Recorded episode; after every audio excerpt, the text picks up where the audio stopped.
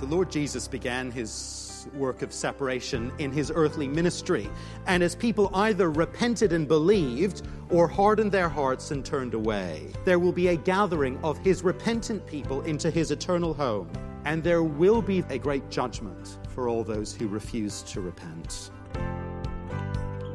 Welcome to Encounter the Truth with Jonathan Griffiths. Uh, today we're continuing a message we began last time. It's called An Unsettling Arrival. And Jonathan, I think sometimes we don't necessarily think of Jesus' work being one of separating. We think of maybe his work of being one of invitation, his work of being one of saying, hey, you can come to the Father, and you do so through a relationship with me. So, kind of fascinating to think of uh, part of his role to be one of separation. It is, I think, surprising, at least on first hearing, and it will be surprising to, to many of us, many listeners today, to think that Jesus does indeed engage in a work of separation. But when we look back at the story of Jesus in the Gospels, we do see that he challenges people to respond in repentance and faith to his message, but he makes it clear that a response is required. And so he always divides the crowd. That's always what happens. Some will respond in repentance and faith, and others will not, and there is a division. We, we see that in the Gospels, and I think we see it today as well. I think you're right about that, and we're going to continue to see that today from the book of Matthew. We're in chapter 3, looking at the first 12 verses, as we continue our message called An Unsettling Arrival. Here is Jonathan. When he saw many of the Pharisees and Sadducees, two of the major parties within Judaism at the time, when he saw them coming to where he was baptizing, he said to them, You brood of vipers, who warned you to flee the wrath to come? Produce fruit in keeping with repentance.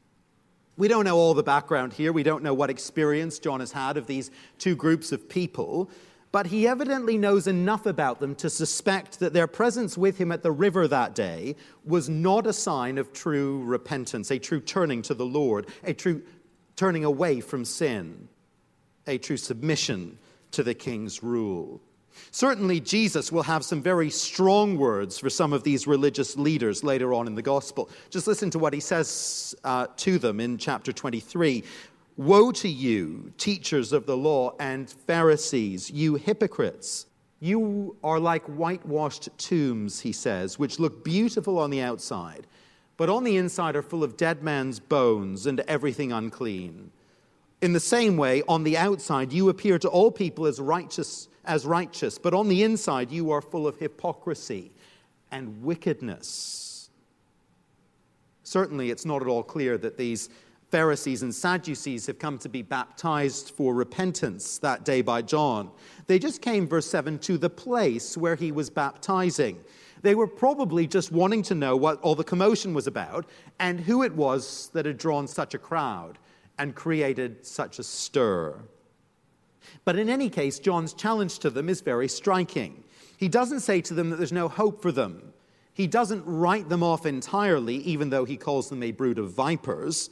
He simply says this produce fruit in keeping with repentance. And that is a fascinating charge to give them. The language of repentance is very familiar to us in Christian circles. The central call of the gospel is to repent and believe. So, repentance is a key part of our Christian vocabulary. But I fear that we often underestimate what is involved in true repentance. Very often, I think we can reduce the idea of repentance to the act of saying sorry, and perhaps saying it with a degree of sincerity. Saying sorry and really meaning it, at least for a time. We imagine that all will be well with us and the Lord because we've felt genuinely sorry for a moment, or for a day, or for even a week, and we prayed a very heartfelt prayer. But John insists that true repentance is more than this. It's not just a flush of embarrassment or a pang of regret. True repentance, verse 8, will produce fruit that is in keeping with that repentance. Repentance leads to change, repentance bears fruit. So if I repent of a particular pattern of thought and behavior, that repentance will necessarily show itself through real change, not through sinless perfection, but through real change in that area. If there is no change, never any change, no development, we must assume there has been no repentance leading up to Christmas, I was beginning to kind of feel the lack of exercise in my life. I had done a bit of jogging in the nicer weather in our neighborhood and really enjoyed that. But once it got a little bit icy and cold, I used the bad weather as a bit of an excuse to kind of cut back on the running. But by mid December or so, I decided that things really needed to change. I was missing the running. Something had to happen. And when I saw an opportunity before Christmas to get hold of a treadmill nice and cheaply, I jumped at the opportunity, thinking in the winter months here in Ottawa, that's just going to make all the difference. And you know, it felt really good to do that. I thought, I've, I've been wrong in my attitude to fitness here, but it's all going to change now. There is a revolution going on in the uh, Griffiths household. No looking back. Nothing's ever going to be the same again. Initially, the treadmill sat in the back of the car for a couple of days. You know, the boxes, those things are heavy. Um, and I just needed to work up some energy to haul it into the house. But eventually, I, you know, I did manage to unload it and I got it down to the basement. It then remained, you know, unpacked for a few days. I knew the assembly, that was going to take some time and I was a bit busy. I would get to it later. But, you know, I was still feeling pretty good about things at that point. The revolution, it was in process. It's going to take time, but it's happening. No more Mr. Lazy. No, sir. Uh uh-uh. uh There is now a treadmill in our house. Eventually, I took the step of taking the treadmill out of the box and began the slow process of assembly. Now, I'm going to cut a long story short here. We've owned the treadmill for a number of weeks now, but at the present time, I can count the number of times I've gone jogging on the treadmill on one hand. Indeed, I think on one finger. so far, it has been all talk, no action. And you might well question quite legitimately whether I have changed in my attitude at all. I might claim to have changed, but there is precious little fruit thus far. John insists, verse 8, that true repentance must bear fruit. True repentance will be matched by evidence of a changed life. That was John's message, but he evidently sensed that his words and his warnings were falling on deaf ears. He sensed that this was all water off a duck's back for the Pharisees and the Sadducees before him, and he thinks he knows why. He knows where their line of thought is going. John, whether you're right or you're wrong about us, about our repentance, you are forgetting one thing that is really very important you are forgetting that we've got something going for us that is kind of our trump card here. We are part of the right nation, John. We are safe because we belong to Israel. But you see, John the Baptist won't accept that. He won't have it. Verse 9. And do not think you can say to yourselves, We have Abraham as our father. I tell you that out of these stones God can raise up children for Abraham. The axe is already at the root of the trees and every tree that does not produce good fruit will be cut down and thrown into the fire. It was evidently a temptation for the Pharisees and Sadducees to think that their need to repent and the need to show fruit in keeping with their repentance, well, it was diminished because of their national heritage. They were born into Abraham's line, they were children of promise and all the rest. And because of that, well, God wouldn't fuss too much about how they lived. They were kind of safe, whatever happened. But throughout Scripture, from Genesis to Revelation, God has always required his people to turn from sin if they're to enjoy his salvation and his blessing. Nowhere was there an offer of cheap grace, a promise of full forgiveness and blessing, whatever you do, however you respond to God's word. Jonathan Griffiths here on Encounter the Truth. Now, we have to pause the message right here, but we'll get back to this look at Matthew chapter 3 in just a moment. Hope you will stay with us. By the way, if you ever join us late, have to leave early, or want to go back and listen to a message again, you can always do that by coming to our website. It's encounterthetruth.org. There you can stream the program or download an MP3 for free. Now, while we do get to listen for free, there actually is a cost to bringing Jonathan's teaching to you each and every day on the radio and online. And as you give a gift of support to make it possible, we want to say thank you by sending you a book called How the Church Can Change Your Life. It's written by one of Jonathan's friends, Pastor Josh Moody. And in this book, he tackles 10 of the most common questions about church and actually takes a look at why we should even go to church at all. Again, the book is called How Church Can Change Your Life, and we'd love to send you a copy as our way of saying thanks for your support. You can give online right now at encounterthetruth.org or call us at 833 99 Truth. All right, back to the message. Here is Jonathan. I guess there may be some here who are from a Jewish background, a descendant of Abraham. And so the particular warning here may have a direct relevance to you and a particular resonance. But many of us, I guess most of us here, won't be from that background. And we could imagine that because we're not from that background, the warning of these verses doesn't apply to us. But we need to see the heart attitude that is being addressed in these verses. The heart attitude that John is addressing is an attitude of entitlement and complacency an attitude which in turn leads to a false sense of spiritual security. And I fear that you and I could so easily fall into that way of thinking. I'm okay because I, uh, I grew up in a Christian family, you see. I was dedicated as a baby, baptized as a teenager. I'm okay because I've been coming to church for years and years. I've been on a short term mission. I've served in leadership. I'm an elder a pastor, a missionary. You know, my position, it's pretty solid before the Lord. I'm kind of part of his inner circle. I'm part of the evangelical elite. It's easy for us to think like that. It's easy to be self deceived.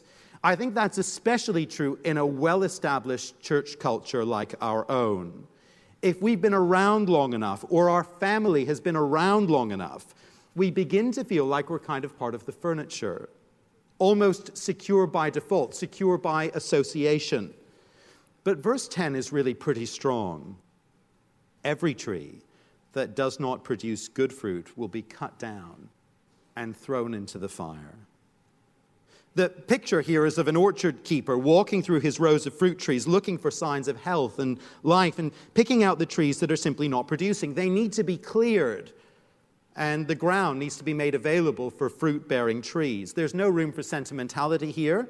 Dead trees are cut down and tossed into the fire.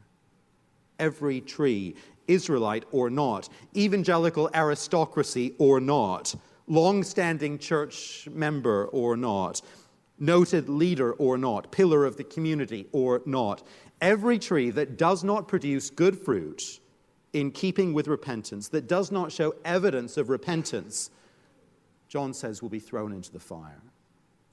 These are sobering words, and I want to make sure that we don't skim over them this morning. They're especially sobering words because they are spoken to religious people, people perhaps not unlike us. John isn't speaking to the pagans out there. He's not speaking to the unbelieving secular world. He is speaking to people who worship the Lord of Israel. He's speaking to people who read their Bibles and know their Bibles. He's speaking to people who stand up for God's word in the public square.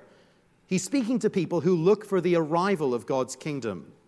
And he is saying to them, to the religious people, that if they do not show fruit in their lives of repentance, they will face the judgment of God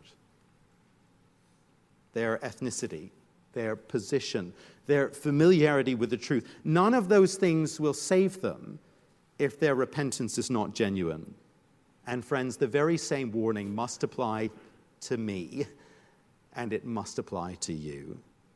It would be so easy for any one of us to think that because we're here in this building, a part of this service today, because we've got some Christian history, we've got some ancestry, we prayed a prayer when we were five or 15 or 25 or whenever it was, we're familiar with the truth.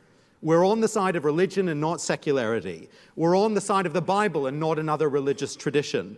That because of any one of those things, we're just going to be okay, no matter what we do. But John the Baptist says that the Lord who is coming is concerned to see one thing and only one thing. He wants to see fruit in keeping with repentance. If we've said, I have repented of dishonesty, he wants to see a track record of change. If we said, I have repented of sexual immorality, he wants to see evidence of change. If we said we've repented of fits of rage and a lack of self control, he wants to see evidence of development and growth. And if there's no evidence, well, that lack of evidence is proof to the Lord that whatever religious connections and pretensions we may have, we haven't repented. I never cease to be amazed by how deceptive my sinful heart can be. I wonder if you find that how easily I can deceive myself about my sin. It's amazing how easily we can justify our wrongdoing and how effectively we can convince ourselves that our sin is actually basically okay in the end. But these verses, friends, are a sobering wake up call to each one of us. And they are a stark reminder that sin is actually not okay. And true repentance means change. It's a valuable reminder for all of us. But I guess there will be some here this morning who very urgently need to hear the warning of these verses. In a crowd this size, it seems almost inevitable that there will be some who have somehow convinced themselves that God is willing to tolerate their sin and won't call you to repent.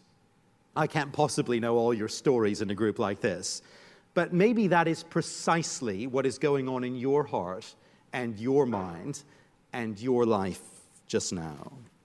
Maybe there's a pattern of ongoing dishonesty or of greed or of abuse, a pattern of sexual immorality or of unfaithfulness to your spouse. Whatever it is, and maybe somehow you've just convinced yourself because you prayed a prayer when you were 15 or 25, because you go to church, because you give, because you serve because you grew up in a Christian family, somehow you've managed to convince yourself that God's going to tolerate your sin and he won't require you to repent. If that's where you are this morning, and I expect there could be a number here in that kind of a place, let me say to you as clearly as I know how our passage makes it so clear it's not okay and God won't tolerate sin without repentance. It's an uncomfortable truth, but verse 10 is so clear. The axe is already at the root of the tree, and every tree that does not produce good fruit will be cut down and thrown into the fire. As we hear this warning, we need to remember the bigger picture here. John's purpose is not to condemn these religious hypocrites, he actually hasn't written them off. He speaks strong words to them as a warning, but his purpose, verse 8, is that repentance would be a reality in their lives. And here's why John the Herald is announcing the coming of the Lord. And the coming of the Lord really is very good news. The Lord has come to save his people, he has come to deal with the problem of their sin and to provide a means of forgiveness. In fact, Matthew introduces Jesus to us as the one man, the one human being who has no need ever to repent because he's done nothing wrong. As we saw last week, if you were with us, the Lord Jesus has entered into the story of God's people Israel to live out that story in perfect faithfulness where his people failed to do that. He is the faithful Son, the sinless Son. And in our passage next week, in verse 17, we'll hear the Father say to Jesus, This is my Son, whom I love. With him I am well pleased. But Jesus, this faithful and this pleasing Son, in a few short years will go to a Roman cross to bear the penalty for his people's wrongdoing and to secure their forgiveness. John's point here is not that there is no hope for the sinner there is great hope in Jesus, there is full salvation. But his point is simply this the salvation made available through Jesus is only for those who will repent. And friends, if we imagine that we will receive the Lord's salvation without turning from sin, John warns us we need to think again. We must think again, he tells us, because the Lord Jesus will one day bring about a great separation. A day is coming when he will permanently sift the repentant and the unrepentant. Verse 11. I baptize you with water for repentance, but after me will come one who is more powerful than I, whose sandals I'm not fit to carry. He will baptize you with the Holy Spirit and with fire. His winnowing fork is in his hand, and he will clear his threshing floor, gathering his wheat into the barn and burning up the chaff with unquenchable fire. The gift of the Spirit mentioned here is the great gift given at Pentecost to all believers in Christ. The Holy Spirit indwells all true believers and brings about that changed life, that fruit of repentance that John's been talking about. It's not actually something we can produce on our own, God produces it in us by His Spirit. The Spirit's going to enable the life change that's required. But as Jesus fills truly repentant people with his Spirit, he will at the same time bring about a work of judgment on those who will not repent. Fire is mentioned three times in our passage, verse 10, verse 11, and verse 12. And on each occasion, I think, it speaks of the reality of judgment for those who do not truly repent. And John is promising that the Lord who is coming to save and to give the life of his Spirit to his true people, to those who genuinely repent, this coming Lord will also bring judgment to his enemies. Verse 12 drives home this idea of separation using another image from the world of agriculture. The scene of judgment is pictured as a threshing floor by an ancient field. The grain is gathered. The farmer takes the winnowing fork and throws it up in the air in the breeze. The chaff blows away, and the grain again falls to the ground to be gathered. The Lord Jesus began his work of separation in his earthly ministry as he proclaimed the message of the kingdom, and as people either repented and believed or hardened their hearts and turned away. He continues that same work of separation as his word goes out even today. And the Bible makes it clear that a day is coming when he will complete that work of separation. There will be a gathering of his people, his repentant people, into his eternal home. And there will be, the Bible tells us, a great judgment for all those who refuse to repent. So, as we finish this morning, let me ask you, as I ask myself, have you truly repented? Have you turned from rebellion? And is there fruit in your life to demonstrate that turning? The Lord Jesus has come to save those who truly repent. He is the faithful Son. He has done all that's needed to achieve our salvation. There is full and free forgiveness in the Lord Jesus. But He does require us to turn from sin, He does require us to repent. The Bible's realistic about the fact we're not going to be sin free this side of heaven. The standard is not achieving sinless perfection, but there needs to be fruit, evidence of the Spirit's work, evidence of true repentance. I wonder if there's evidence of repentance. I wonder if there's fruit in your life and in my life. Jonathan Griffiths here on Encounter the Truth, a message called An Unsettling Arrival, part of our larger series, Promise Fulfilled. And if you ever miss a broadcast in the series, you can always come and listen online at encounterthetruth.org. Well, Encounter the Truth is a listener supported broadcast. It means we depend on your generosity to keep Jonathan's teaching on this station. But as you give a gift of any amount this month, we want to say thank you by sending you a book called How Church Can Change Your Life. It's written by Josh Moody. And uh, Jonathan, what, what is this book about? Well, it's really asking the question, you know, why should I be bothered with church? Why should I go to church? Should I go at all? Hmm. And that's a really important question to be grappling with. It's important, I think, for Christians who have maybe spent some time away from the local church during COVID. It's important for those who are perhaps listening to the program, intrigued by Christian things, but have never been part of church before. And Josh is tackling that important issue in a very accessible way. And I think it'll be a valuable read for all our listeners. Well, we want to send you a copy of this book, How Church Can Change Your Life, written by Josh Moody. It's our thank you as you give a financial gift of any amount this month. You can give online by coming to encounterthetruth.org or call us at 833 99 Truth. That's 833 998 7884 or encounterthetruth.org. Thanks for listening, and I hope you'll join us next time.